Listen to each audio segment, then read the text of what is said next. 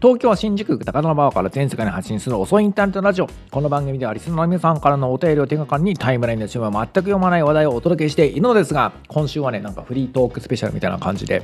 こう最近僕の身の回りに起こったことをいっぱい話しているんですがね今日はね映画大好きポンポさん見た？まあ今さガンダムの閃光のハサウェイの影に隠れちゃってる感じはあるけどスマッシュヒットみたいな感じで見られていてまあ公開はちょっと前だよね。もうちょっとハサウェイの前だったと思う。結構前かな？だったと思うんだけどまあ結構話題のアニメ映画ですよ。で僕もね、まあ、見たの結構前なんだけど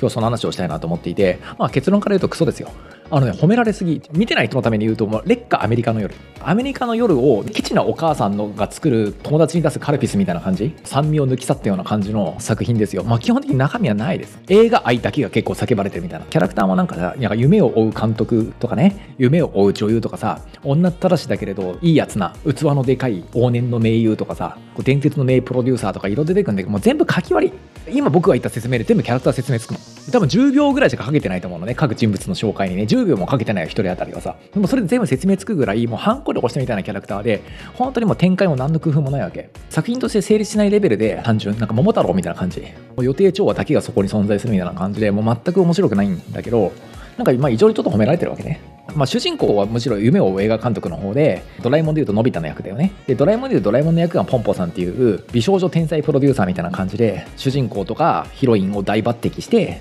スターアダムに登らせていくんだけどさ、なんかそのね、なんかポンポさんがいることによって起こる状況って一個もないのね。別にその役がさ、美少女天才プロデューサーとかじゃなくてもね、普通の名プロデューサーでも、河村元気ではない東方のプロデューサー A とかでも十分成り立つ話なわけ。作品として俺誠実なレベルだと思うのね。おそらく原作の時点でね。でも異常に結構褒められていて、これね、俺アニメ業界が衰退してたと思う。あの、新エヴァンゲリオンとかもそうじゃん。アニメそのものはさ、多少なんかさ、トリッキーな作画とかやってるかもしんないけどさ、まあ内容自体はさ、この10年の流行り物を寄せ集めたような感じのね、ありふれたメタフィクションみたいな感じだよ、あれは。でもなんかこう、安野さん、うつが治ってよかったねとかね、安野さん、もよこさんっていう運命の女性に出会えてよかったねとかさ、そういう作品外のさ、ドキュメンタリー的な要素によって、まあ、無理やり傑作ってことになってるわけじゃん。だからあれはさ、アニメとしては凡庸なんだけど、SNS による氷河経済のゲームで勝っていて、まあ、成功したテラスハウスみたいなもんだよね。やっぱ現実で勝ってるだけで、ポンポさんも全く一緒でさ、このタイミングで表現することとか、映画を撮ることとか、アニメーションを愛することへのお気持ちをなんか SNS で表明するってことがみんな気持ちよくて、映画愛、アニメ愛でつながるってことが気持ちよくて、そっちの快楽を提供してんだよね。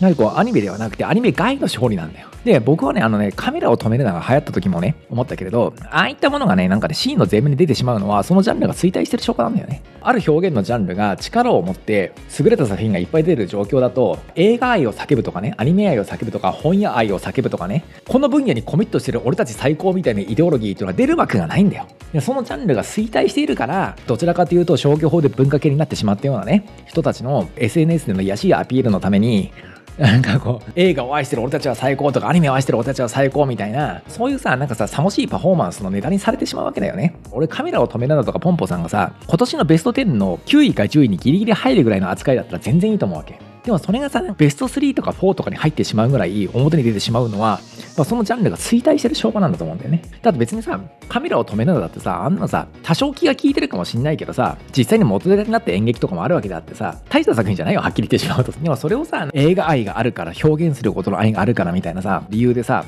傑作だと持ち上げてしまうのはさ、中身を見てないよね。映画の外側、アニメの外側の SNS を中心とした現実の方を見てさ、タイムラインのシューマイを読んで気持ちよくなってるだけだってね、あみんながそう褒めてるから俺も褒める。みんな一緒だ。安心、マジョリティっていう感じで喜んでるだけだって、表現の中身は見てない人の行為だと思うわけね。だから僕は非常にね、ああいった作品が褒められることっていうのは、あの貧しいことだと思う。ジャンルの衰退の証だと思うね。でさ、ポンポさんは、結構エンターテインメント作品が好きでね90分でパッキリ終わる映画が一番いいって言ってるわけ劇中でで実際その映画も90分で終わってるわけ。でそれ結構ドヤ顔してんだけど俺もう90分ほんと退屈だったよ。あの25分でいいよ。25分。テレビアニメの1話分でいいぐらいの内容しかないからね。だから僕非常に僕は映画がもてはやされてることに対して危機感を覚えました。でさいくつか先行作品があってさ例えばさトリュフォーのアメリカの夜あるわけね。あん中にさ俺たちは映画の中でしか生きられないんだみたいなことをさ監督だかプロデューサーだかが言うわけね。若者に対してね。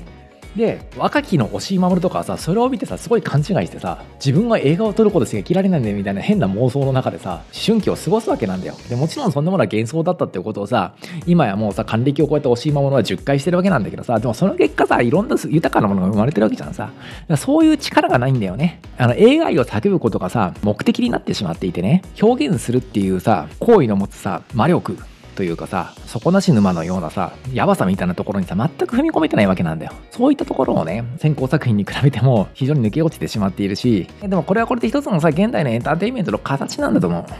うん、残念ながらね。みんなさ、なんかさ、一つのね、映画作品を見て、アニメ作品を見てさ、ストーリーとか演出とかさ、ビジュアルのさ、いや音楽のさ、何を描いているのかみたいなこととかさ、この快楽がどっから生まれてくるのかっていうところをさ、解釈してさ、味わうっていうことはさ、結構エネルギーにいることなんだよね。それに対してさ、みんなが褒めてるものに対してさ、映画愛が素晴らしい、素晴らしくないか素晴らしいに決まってんじゃん。そこに対してさ、リツイートしていいねして1票入れるってアホでもできんだよね。だからそっちの方がやっぱりさ、手軽な娯楽なわけ。やっぱりそうじゃん。だってさ、きっちりとした批評を書くとかさ、きっちりとした論文を書くことによってさ、新しい問いを立てて価値をさ、訴えるってことよりもさ、すでに乗っかってるものに対してさ、死ねってクソリプ入れたりとかさ、自分はこんな高い問題意識を持ってますってことをアピールするために回ってくるさ、ネットニュースをリツイートすることの方が簡単じゃん。それと全く同じようなことがね、映画やアニメに対して僕は起こってるというふうに思っていますので、まあ結論から言うと本当に、あの、僕は全くあの映画を評価しません。